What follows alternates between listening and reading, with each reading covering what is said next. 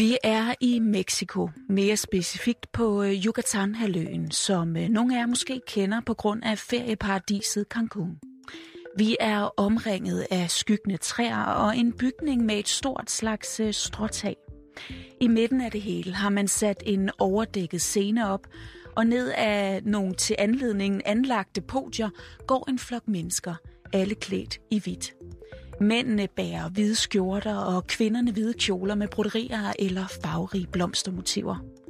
Den meksikanske præsident, Andrés Manuel López Obrador, eller bare AMLO, som han bliver kaldt i folkemunde, går i front sammen med nogle enkelte repræsentanter fra Mexikos oprindelige folk, og så nogle udvalgte fra hans egen stab. De går op på scenen og sætter sig på de opstillede stole, mens AMLO indtager talerstolen. Ofrecemos las más sinceras disculpas al pueblo maya por los terribles abusos.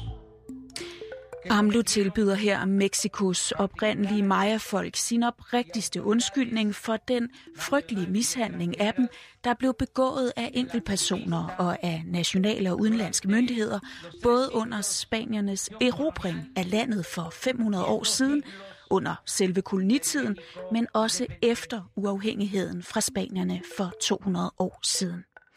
Men som du måske kunne ane i baggrunden, så er der en kvinde, der uden for det her arrangement står og råber i en megafon. Hun er maya og er en del af en demonstration. Mayaerne, de vil nemlig ikke tage imod AMLOs undskyldning, som de kalder bedragerisk.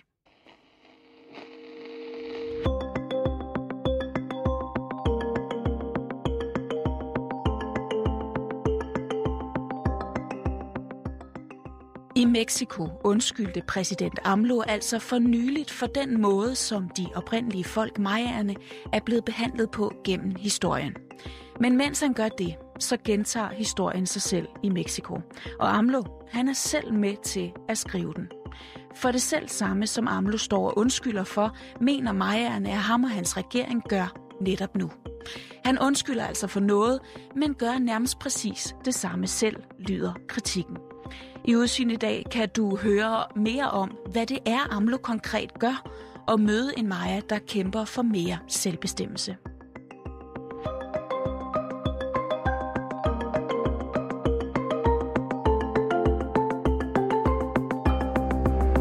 Du lytter til Udsyn. Din vært, Christine Randa. Con una mano pide perdón y con la otra sigue golpeando. Med den ene hånd, der giver de os en undskyldning, og med den anden, der fortsætter de med at slå. Ja, sådan beskriver Alvaro Mena AMLOs ageren. Og inden vi dykker ned i den kritik, så lad os lige få introduceret Alvaro. Mit navn er Alvaro Mena, soy indígena maya de... Mit navn er Alvaro Mena, jeg er indfødt maya fra Yucatan, halvøen, og jeg er en del af det oprindelige folk. Vi var her før spaniernes ankomst, sammen med andre indfødte mayafæller. Alvaro arbejder for en ret ny organisation, som består af repræsentanter fra otte forskellige grupper af mayaer. Og lad os lige for en god ordens skyld få styr på, hvem mayaerne egentlig er. Og eftersom at jeg ikke er ekspert på det område, så har jeg allieret mig med antropolog og international konsulent Sofie Geisler, som bor i Mexico City, hvor hun har boet i mere end tyve år, og som tidligere har arbejdet som observatør i et mayaområde i Mexico. Sofie, det er også dig, der har fået fat i Alvaro og talt med ham, men, men inden vi taler videre om ham og hans reaktion på den her undskyldning, så forklar lige, hvem er mayaerne? Ja, mayaerne er et af de allerstørste oprindelige folk, der er ikke kun i Mexico, men faktisk også i Guatemala, og de kommer helt op til omkring Honduras. Og mayafolket er ikke kun et folk, kan man sige. Det, man taler som regel om mayafolkene, fordi de bor i, øh, i øh, seks forskellige stater, og så har, det, har de lidt forskellige dialekter. Øh, nogle af dem kan faktisk ikke rigtig forstå hinanden, men de har øh, nogle, en fælles, øh, nogle fælles rødder. Og mayaerne og indianerne er jo også dem, som man for eksempel i Danmark kender til, at der er lavet nogle fantastiske pyramider nogle steder her i Mexico, blandt andet i Yucatan-halvøen. De har jo bygget de her utrolige øh, øh, pyramider, som var en del af deres tidligere imperier. og mayaerne er faktisk generelt blevet ret kendte, også blandt andre oprindelige folkefærd rundt omkring i verden. Fordi at de øh, udøvede en helt særlig modstand mod øh, spanierne, da spanierne koloniserede. Maya-folkene holdt nemlig stand mod spanierne i et hundrede og femoghalvfjerds år. Og selvom der de senere år har været, hvad skal man sige, lidt stille fra mayaernes side af, så er blandt andre Alvaro en del af en ny bølge af modstand, nu mod den meksikanske centralregering. De tager rundt til alle de forskellige maya-grupper og maya-folk, hvor de forsøger at, at tale om, hvordan de sammen kan blive forenet igen og simpelthen starte en, en modstandsbevægelse op mod regeringen. Så det er deres hovedformål, det er simpelthen at starte en ny modstandsbølge. En modstandsbølge, som kun lader til at være blevet næret af A M L O's undskyldning, som de fleste oprindelige folk jo altså er gået sammen om at afvise.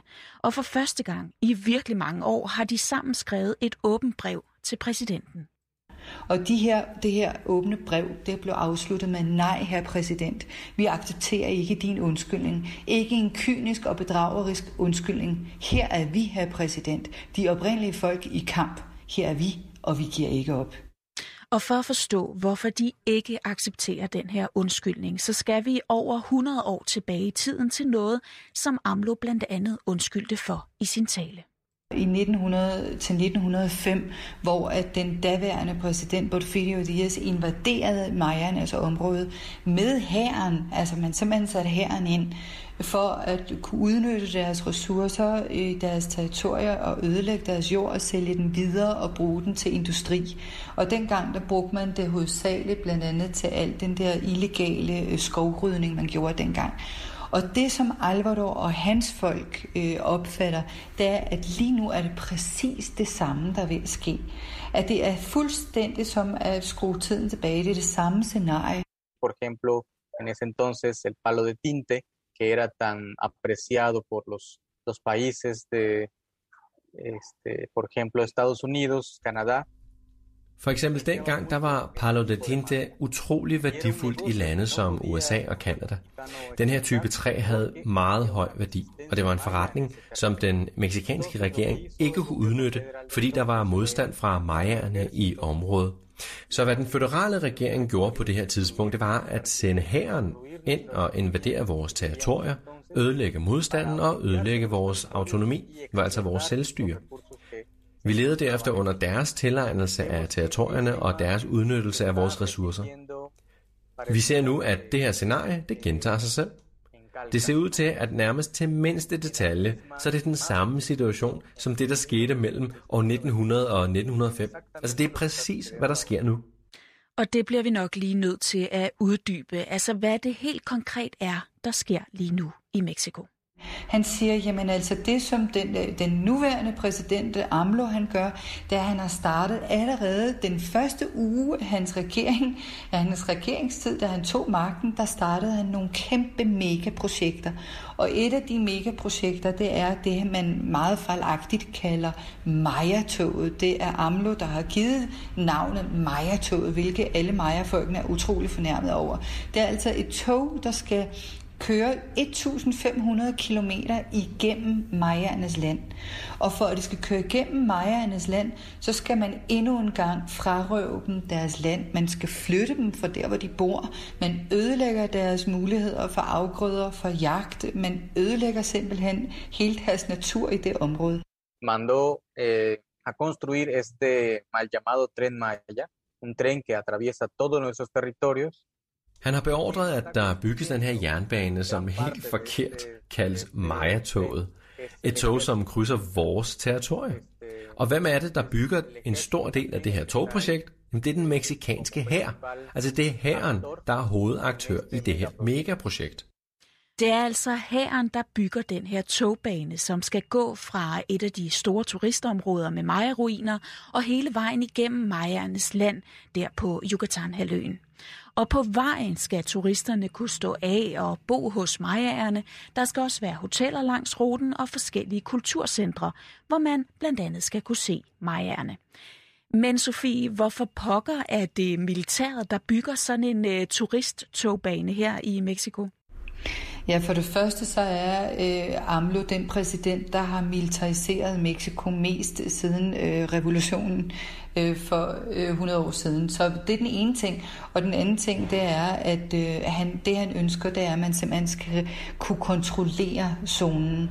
Altså, øh, de kommer til at få utrolig store forretningsmuligheder øh, øh, ud af det her øh, projekt. Og mange andre projekter, de laver på Mayaernes land for øjeblikket. Altså i samme zone, hvor Alvaro der bor, der er der også lavet olieraffinaderier, der er lavet store transnationale projekter med skovrydning, der er lavet nye afgrunds, hvad hedder det, afgrøders eksperimentering med genetiske afgrøder. Så alle de ting, som alle de kæmpe projekter, som AMLO er i gang med at lave, det er hovedsageligt øh, forretningsmæssigt, og så sætter han simpelthen hæren til at bygge det, for at man kan kontrollere en hvilken som helst modstand, der kunne komme. Okay, så det kan godt være, at han ikke har sendt militæret ind på en decideret invasion, som man altså så dengang for over hundrede år siden. Men nu har militæret igen en tilstedeværelse i det her område, hvilket de ikke har haft siden dengang i nitten hundrede og fem. Det er historien, der gentager sig selv. Så der er altså en grund til, at den her kampagne, de har startet op, lige præcis er nu. Og der er en grund til, at det oprindelige folk lige præcis nu er gået sammen om at afvise øh, AMLOs undskyldninger, og så også er gået i gang med at lave alverdens andre aktiviteter for øjeblikket her i Mexico. Og hvad er det helt konkret, at de kæmper for? Altså, hvad kæmper Alvaro for? Hvad er det, han gerne vil opnå? Altså, øh, udover at den her regering har været endnu mere undertrykkende end alle andre, så det, de gerne vil opnå, det er, at de gerne vil opnå en selvbestemmelse over deres egen jord. Det var det, var det de mistede dengang øh, i slutningen af attenhundredetallet, og de har ikke formået at få det endnu. Øh, de vil gerne have lov til at bestemme over det, det land, de bor i. La autonomía significa que podemos decidir cómo organizarnos políticamente.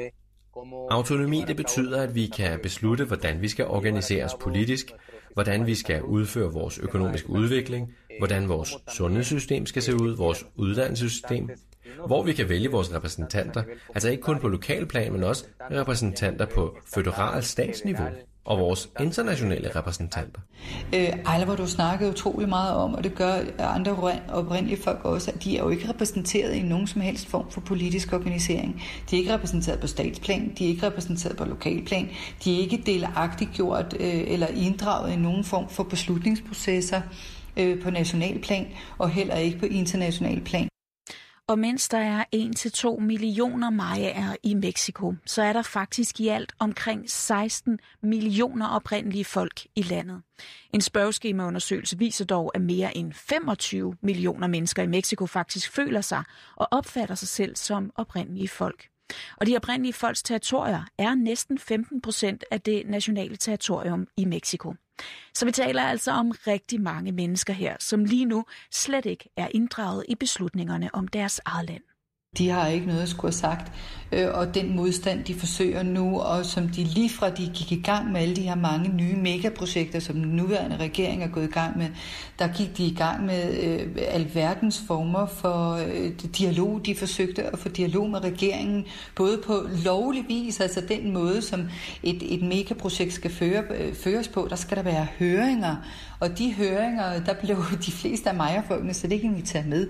Der blev inviteret meget, meget få grupper. grupper med, som øh, regeringen havde kontrolleret, øh, hvilket betyder, at, øh, at man faktisk ikke engang har overholdt mange af de, øh, hvad skal man sige, de processer, som de rent juridisk øh, skulle øh, have overholdt, for at øh, befolkningen blev hørt. Og udover at de ikke bliver hørt, så er de oprindelige folks levestandarder meget dårligere end andre i landet. Hvis vi kigger på tal for to tusind og atten, så er det halvfjerds procent af de oprindelige folk, der lever i ekstrem fattigdom, mens det kun er fyrre procent af den ikke-oprindelige befolkning, som lever i fattigdom.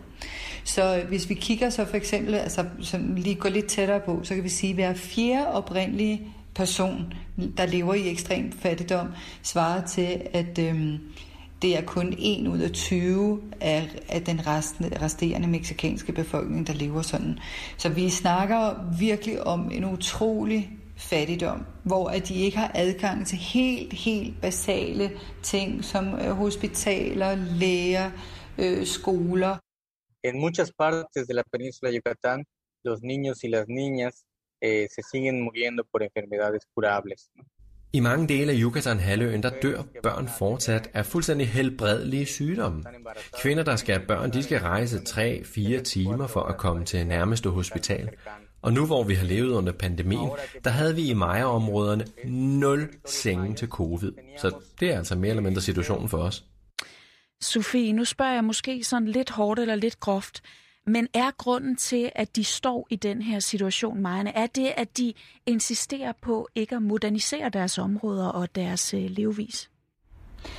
Altså, det spurgte jeg faktisk øh, Alvaro om, og da jeg havde den samtale med ham, der sagde han, at de var bestemt ikke imod nogen som helst form for modernitet. De ønsker bare også at få lov til at bestemme, hvilken slags udvikling der er, fordi udvikling for dem er altså ikke øh, den turisme, der er i dag.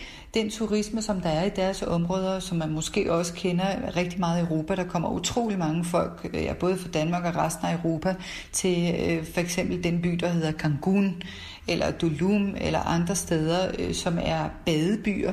Og, og, og, og den udvikling, der har været omkring de badebyer, jamen det har jo hovedsageligt tiltrukket utrolig stor narkohandel, øh, kvinder, der forsvinder, øh, øh, børneprostitution, Øh, øh, mishandling, vold, forskellige former for alkoholmisbrug, og det har jo på intet tidspunkt øh, skabt en øh, berigelse af de oprindelige folk. De oprindelige folk, hvis man kigger på de tal, bare der har været de sidste tyve år, så uanset om der er turister i de der områder eller ej, altså den udvikling, som regeringen står for, den modernitet, som regeringen tilbyder, så er der overhovedet ikke nogen tal, der rykker sig. Så den fattigdom, de levede under for tyve år siden, før turismen, jamen det er fuldstændig den samme fattigdom, de lever i den, øh, i den, øh, den dag i dag. El desarrollo que ofrecen también contiene todo eso que es malo. Den udvikling, de tilbyder os, det er alt, hvad der er dårligt. Og det er netop det, de ønsker at bringe til hvert et hjørne af vores land. Faktisk til hele Yucatan-halvøen. Det er dødens udvikling. Og vi siger, at det her, det vil vi ikke have. Nosotros como pueblo maya tenemos formas de relacionarnos con la naturaleza. Vi som et øh, mayafolk, vi har særlige måder at forholde os til naturen på. Vi har måder at forholde os til hinanden som folk på. Vi har måder at leve i harmoni med jorden på. For eksempel gennem produktion af vores mad, gennem udvikling af vores kunst, udvikling af vores uddannelse, vores videnskab, vores medicin, beskyttelsen af vores hellige steder, vores politiske og økonomiske måder at organisere os på. Det hele er baseret på respekt for naturen, for at kunne leve, og altså leve godt. Og hvor det at leve godt ikke kun handler om menneskenes liv, men også bjergenes, dyrenes, jordens. Det handler om vinden og vandet. Men nu er det desværre bare sådan, at turismen på Yucatan-halvøen er blevet en af de bærende økonomiske aktiviteter faktisk for hele Mexico. Det er det vigtigste turistmål i Mexico. For bare lige at nævne et par tal, så kan jeg sige, at der var sytten millioner turister, der rejste til det Maya-område i to tusind atten.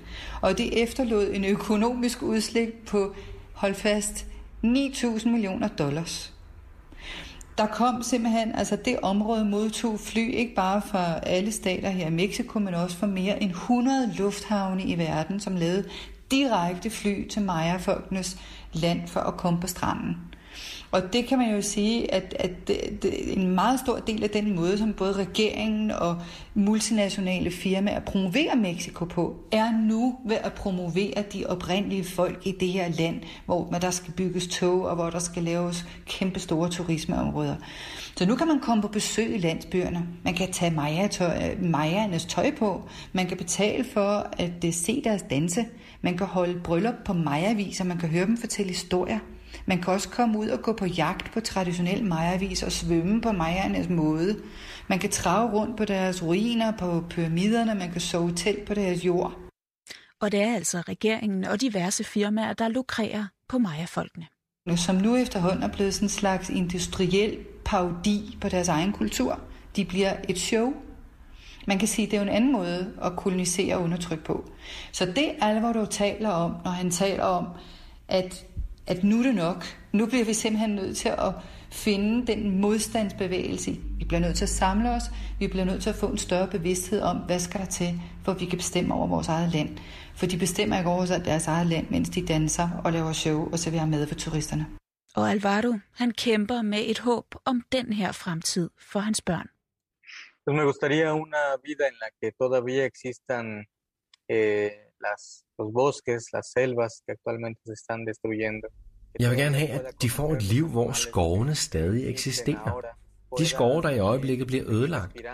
At de stadig kan kende de dyr, der findes nu. At de også kan inhalere ren luft og fortsætte med at drikke vand, som ikke er forurenet. Et liv, hvor man kan føle sig stolt. Stolt af at være maya.